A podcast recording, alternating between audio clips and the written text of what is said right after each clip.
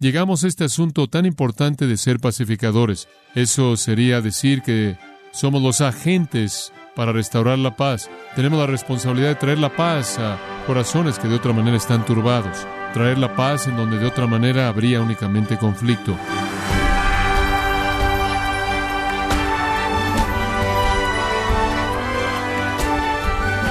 Bienvenido a esta edición de su programa Gracias a vosotros con el pastor John MacArthur. De los farmacéuticos a los agricultores, albañiles a reinas de belleza. Todos dirían probablemente que quieren la paz mundial. Pero ¿qué pasa con la paz interna? ¿De dónde viene? ¿Y cuánto cuesta? Acompáñenos a continuación cuando el pastor John MacArthur nos ayuda a entender lo que Jesús realmente dijo cuando dijo, Bienaventurados los pacificadores, parte de la serie titulada Felicidad de adentro hacia afuera, en gracia a vosotros. Vamos a tener una especie de estudio bíblico juntos en Mateo capítulo 5, conforme vemos el versículo 9. Estamos estudiando las bienaventuranzas, esta es la bienaventuranza número 7, una enseñanza maravillosa de nuestro Señor que resume el asunto de la salvación. Él llevó a cabo esta enseñanza conforme él comenzó el gran sermón del monte, el cual se extiende hasta el final del capítulo 7. Esta bienaventuranza en el versículo 9 es Bienaventurados los pacificadores, porque ellos serán llamados hijos de Dios.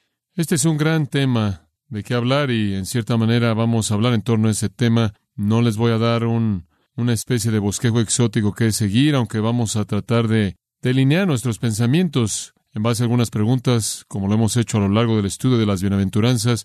Esta es enseñanza elemental, esto es medular, esta es una especie de resumen del Evangelio del Nuevo Testamento, enseñanza muy, muy importante de la boca de nuestro Señor, resume todo. Usted podrá decir que desde el versículo 3 hasta el versículo 12, usted tiene un resumen de lo que significa estar en el reino, lo que significa ser salvo, lo que significa ser un creyente, lo que significa conocer a Dios. Todo está encerrado en estas afirmaciones increíbles que comienzan bienaventurados los. Y llegamos al versículo 9, este tema de la paz. Y claro, ese es un tema central a lo largo de la Biblia. La idea de la paz, de hecho, permea la Biblia, abre y termina con paz. Cuando Dios originalmente creó al hombre y a la mujer y los colocó en el huerto, fue un huerto de paz. Después vino la caída y la paz fue interrumpida.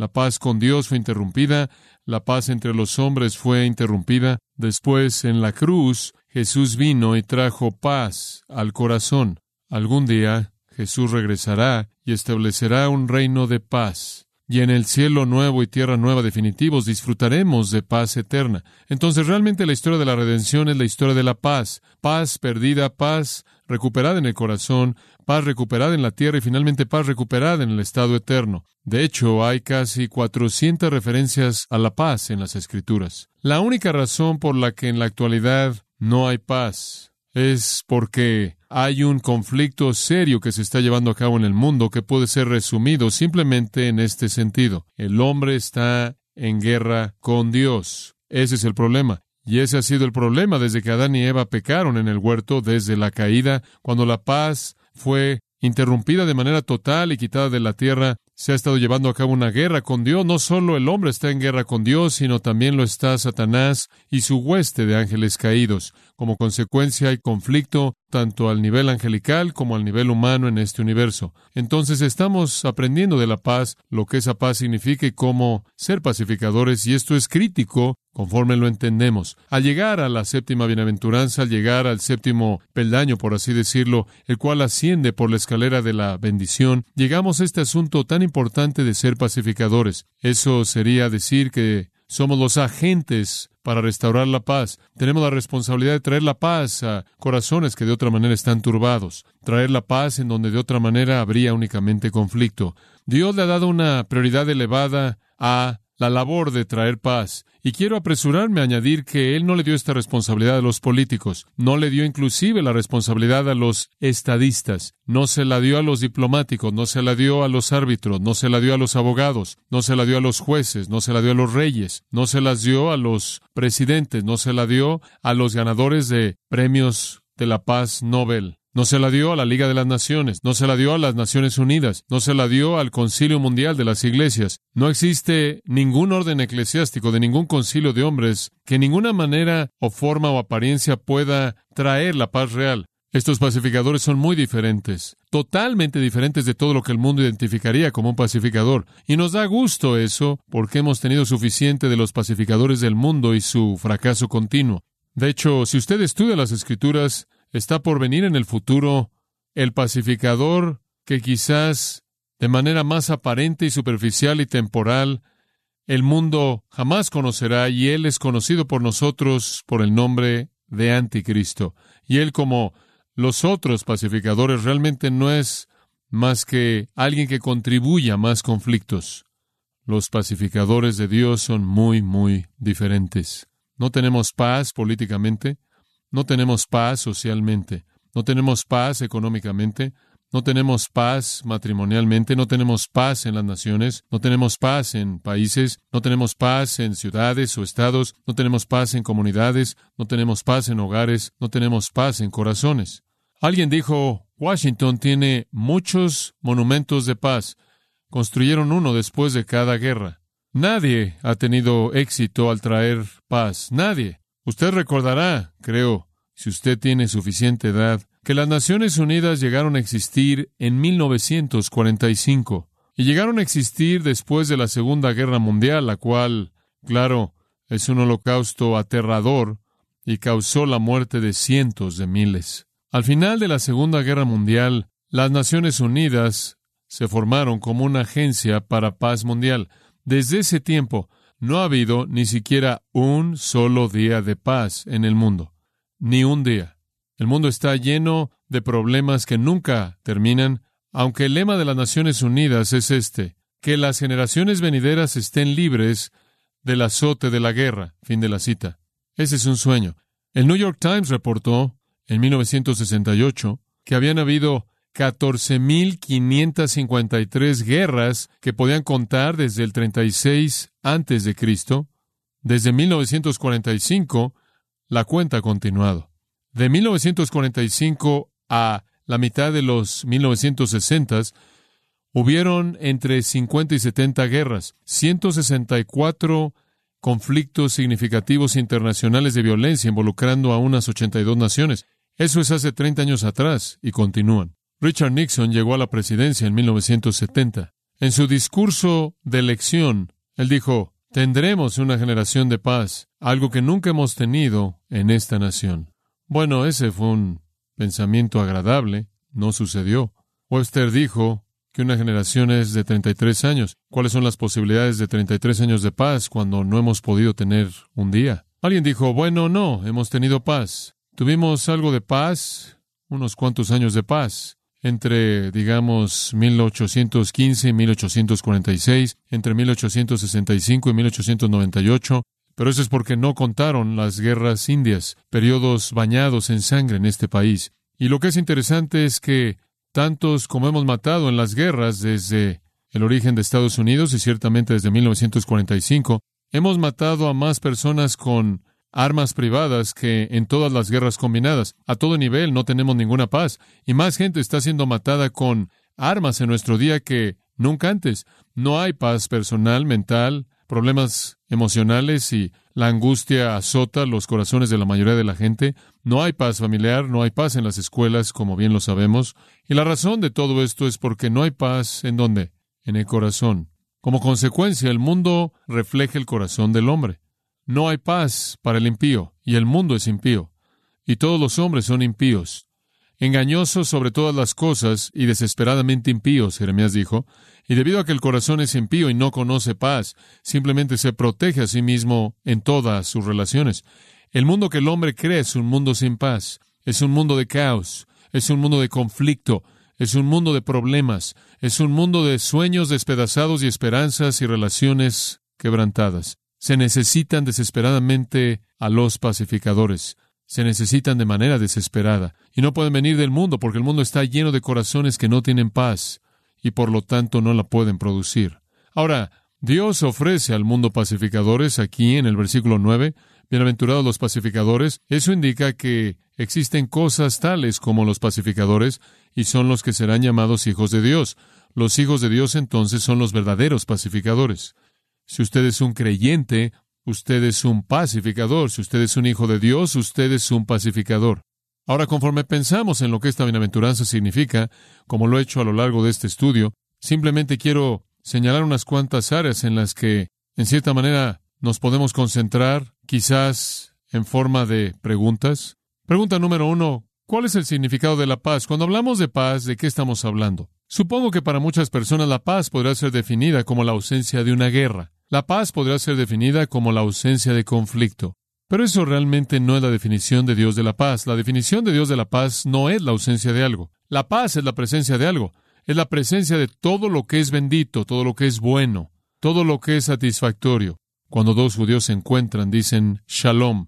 No quieren decir que ya no tengas más guerras, sino más bien que tú disfrutes la satisfacción completa, la calma, la tranquilidad que Dios trae. La paz es una fuerza creadora, produciendo bondad y bienestar. No es únicamente la ausencia de algo, es la presencia de algo. No es la ausencia de conflicto, es la presencia de bondad agresiva. El hacer la paz no crea un vacío, no es únicamente la ausencia de conflicto y la presencia de nada, no es únicamente una guerra fría, no es únicamente tregua. Ahora, hay una especie de paz mundana que únicamente es la evasión del problema. Usted sabe, usted sabe cómo es. Existe en su hogar de vez en cuando. Es una paz incómoda, es una tregua y es producida por el hecho de que usted simplemente no habla.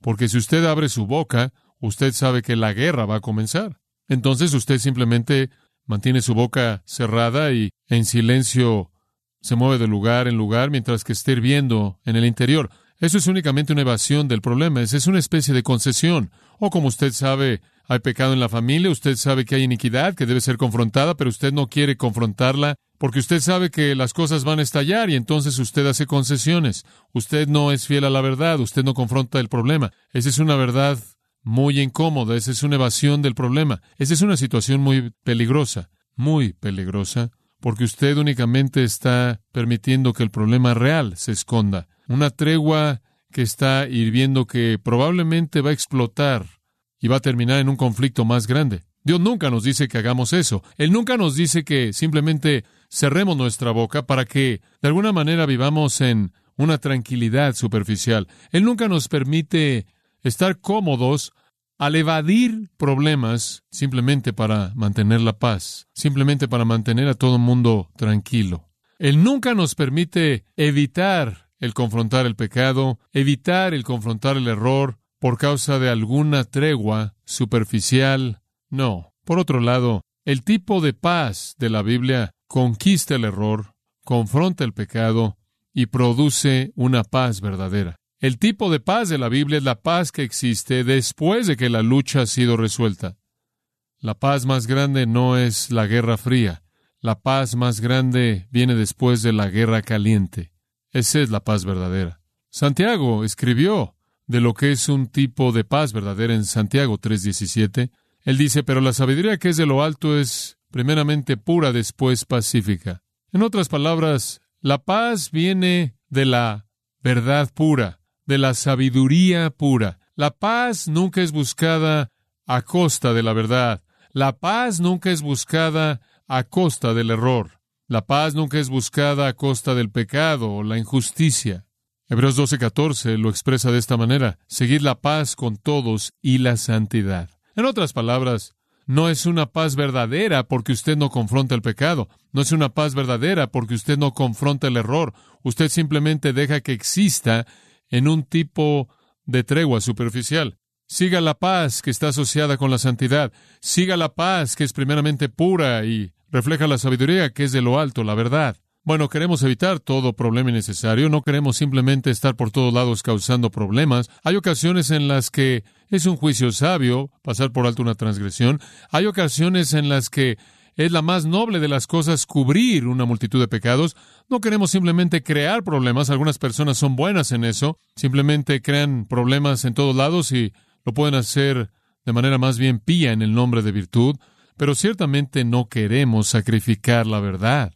No queremos algún tipo de paz que es el producto de la verdad sacrificada, o el producto de justicia que ha sido comprometida, o indiferencia hacia el deber espiritual. Ese tipo de paz es deshonrosa para el Señor, improductiva, superficial y engañosa. De hecho, Jesús dijo en Mateo 10:34, no penséis que he venido a traer paz a la tierra, no he venido para traer paz, sino espada. Antes de que la paz pueda venir, la espada tiene que caer. ¿Qué estaba diciendo Jesús? Bueno, Jesús estaba diciendo esto, mira, si estás en la casa de incrédulos y eres un creyente, te das cuenta de que tan pronto como digas, he entregado mi vida al Mesías Jesucristo, vas a tener algo de conflicto instantáneo en tu hogar judío, ¿verdad? Esa va a ser una espada que cae en esa familia y probablemente va a dividirte en todo sentido. Esa es la razón por la que Jesús dijo, como usted sabe, quizás tengas que ayudar a tu madre o padre, tu hermana, tu hermano para ser mi discípulo. Esta es la espada. Antes de que pueda venir la paz verdadera, tiene que estar la espada que cae. La confrontación es necesaria. El desenmascarar el pecado es necesario. La confrontación de la retribución y el juicio y el mensaje del Evangelio Salvador de Jesucristo debe ser dado sin importar si trae división o no, porque la única paz que satisface a Dios es aquella paz que viene después de la confrontación. No abandonamos la verdad, no abandonamos la doctrina, no abandonamos la convicción, no abandonamos el principio, no Decimos paz en donde no hay paz real. De hecho, Pablo dijo en 2 Timoteo 3 que todos los que quieran vivir piadosamente padecerán persecución. Digo, simplemente vivir su vida piadosa es molesto. Vivir su vida piadosa en su hogar o en su escuela o en su trabajo o en el lugar donde vive usted, en las relaciones que lo rodean usted, es una realidad turbulenta porque usted está confrontando su pecado. Pero cuando la paz real viene, no viene porque evitamos problemas, sino porque problemas son resueltos. El conflicto es resuelto. Eso es paz real. La paz real que viene cuando la batalla es peleada y la batalla se acaba y la verdad ha prevalecido. Ahí está. La paz verdadera es la paz que ocurre cuando la verdad prevalece. La única manera en la que la iglesia experimentará unidad verdadera es cuando piense lo mismo, ¿verdad? Y si usted va a estar en paz con todos los hombres es porque todos piensan de la misma manera. La paz que Dios busca es la paz que viene para aquellos que están de acuerdo acerca de la verdad de Dios. El cristiano que entra en conflicto por la verdad, el cristiano que de manera dispuesta combate el error, que confronta las mentiras y lo falso, el cristiano que señala la herejía, el cristiano que señala el pecado, al final no es una persona que divide, no es una persona que causa problemas, él es un pacificador, porque está trabajando y contribuyendo para llegar a la paz verdadera, la única paz verdadera que Dios reconoce. En Lucas 12:51 Jesús dijo, ¿Pensáis que he venido para traer paz a la tierra? Os digo no, más bien división. Antes de que usted pueda tener una paz verdadera, usted va a tener una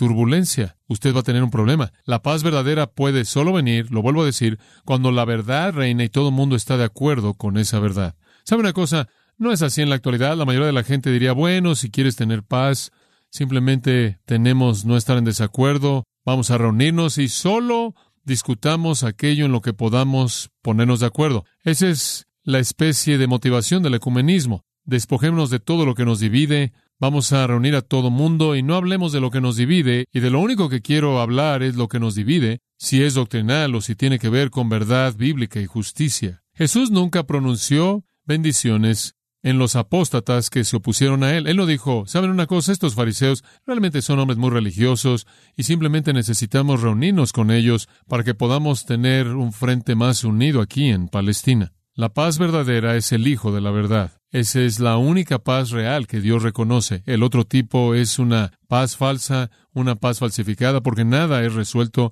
Lo que es verdad y lo que es justo es simplemente ignorado. Ignorado. Y entonces podemos tener que soportar problemas temporales para atraer paz real. Eso es lo que Jesús hizo. Ahora, ¿estará usted de acuerdo en que Jesús fue el pacificador más grande que jamás caminó? Seguro, porque Él vino al mundo y qué tipo de paz nos ofreció. Paz con Dios. Y fue una persona que irrumpió y fue una persona que turbó la sociedad, la turbó a tal grado que toda la población de Israel básicamente se volvieron en contra de Él y lo ejecutaron. El mundo lo veía él y decía que era todo menos un pacificador. Él era el que causó problemas como los profetas de la antigüedad. Él era el que causó problemas en Israel. Entonces los pacificadores bíblicos, y quiero que entienda esto, no son únicamente personas calladas con las que la gente se lleva bien, que no quieren causar problemas, que carecen de algún tipo de entendimiento de doctrina, que carecen de justicia o rectitud, o son amables pero hacen concesiones, que son personas que apaciguan la situación. No,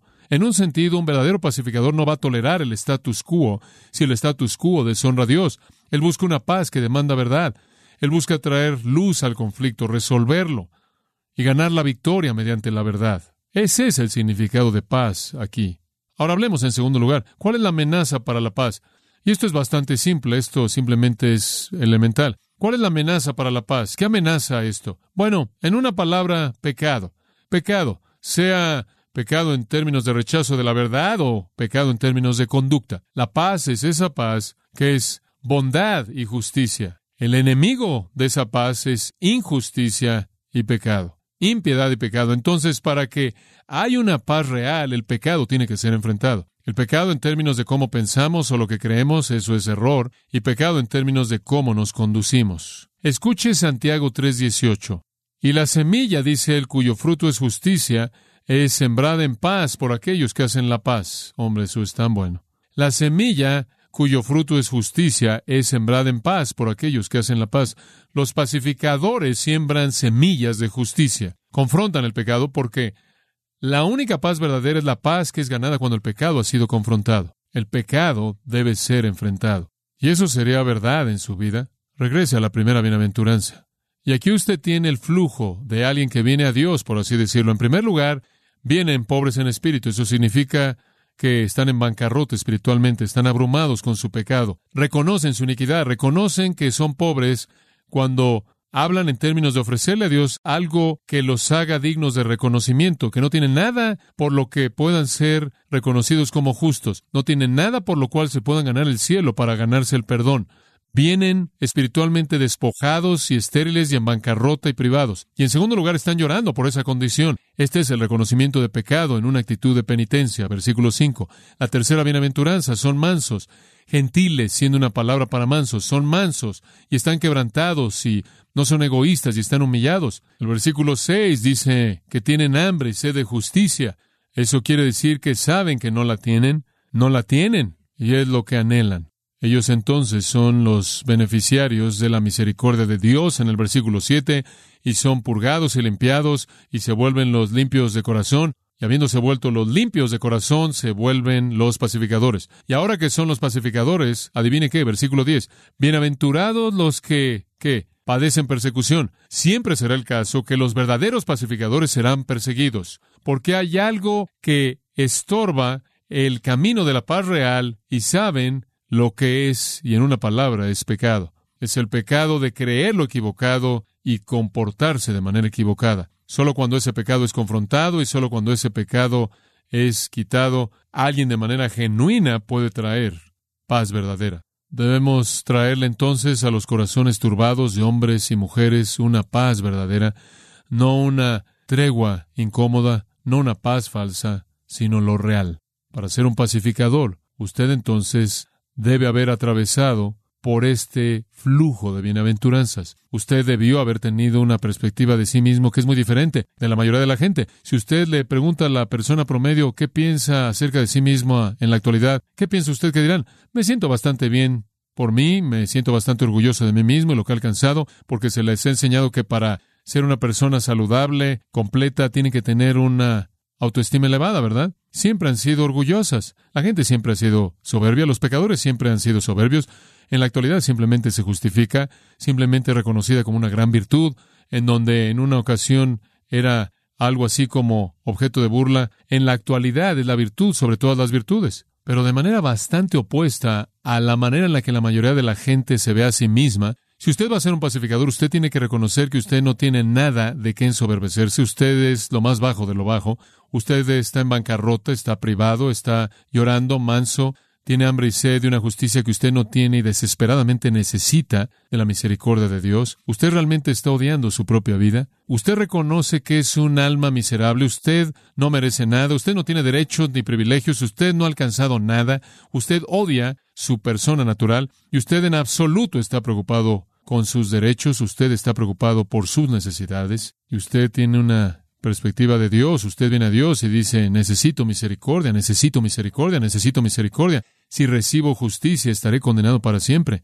Por favor, dame misericordia. Y después, habiendo recibido esa misericordia, usted es limpiado, usted se convierte en limpio de corazón y ahora puede ser un pacificador. Un pacificador entonces es uno cuyos pecados han sido enfrentados en Cristo. Se le ha dado una nueva naturaleza, un corazón puro, él tiene una perspectiva totalmente nueva, se ve a sí mismo como humillado, como bajo, y él viene rogando por justicia, la cual él no tiene, y misericordiosamente es concedida por la gracia de Dios. Él, por lo tanto, debido a que sus intereses no son la prioridad, debido a que debido a que sus intereses no le son importantes para él, él está dispuesto a sufrir injusticia como Jesús sufrió, y eso es lo que los versículos 10, 11 y 12 nos dicen, persecución, insultos y todo tipo de maldad en contra de ustedes de manera falsa. Debido a mí eso está bien, no soy nada. Pablo el apóstol demostró eso en Hechos 20 cuando él dijo, realmente no importa lo que me pasa.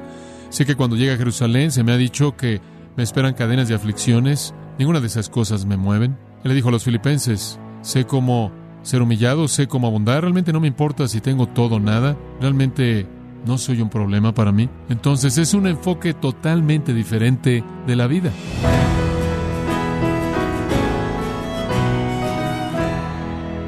Así el pastor John MacArthur en la serie titulada Felicidad de adentro hacia afuera en gracia a vosotros. Estimado oyente, en base a este estudio, John MacArthur ha escrito el libro titulado El único camino a la felicidad. Este libro le ayudará a transformar su actitud hacia la felicidad e incluso redefinirla. Puede obtener una copia de este libro en gracia.org o en su librería cristiana más cercana. Y quiero recordarle que puede descargar en audio transcripción de manera gratuita los sermones de esta serie Felicidad de adentro hacia afuera, así como todos aquellos que he escuchado en días, semanas o meses anteriores en gracia.org. Si tiene alguna pregunta o desea conocer más de nuestro ministerio, como son todos los libros del pastor John MacArthur en español o los sermones en CD, que también usted puede adquirir, escríbanos y por favor mencione la estación de radio por medio de la cual usted nos escucha en gracia a vosotros. Es importante conocer no solo el país y ciudad de donde usted nos escucha, sino también la radio.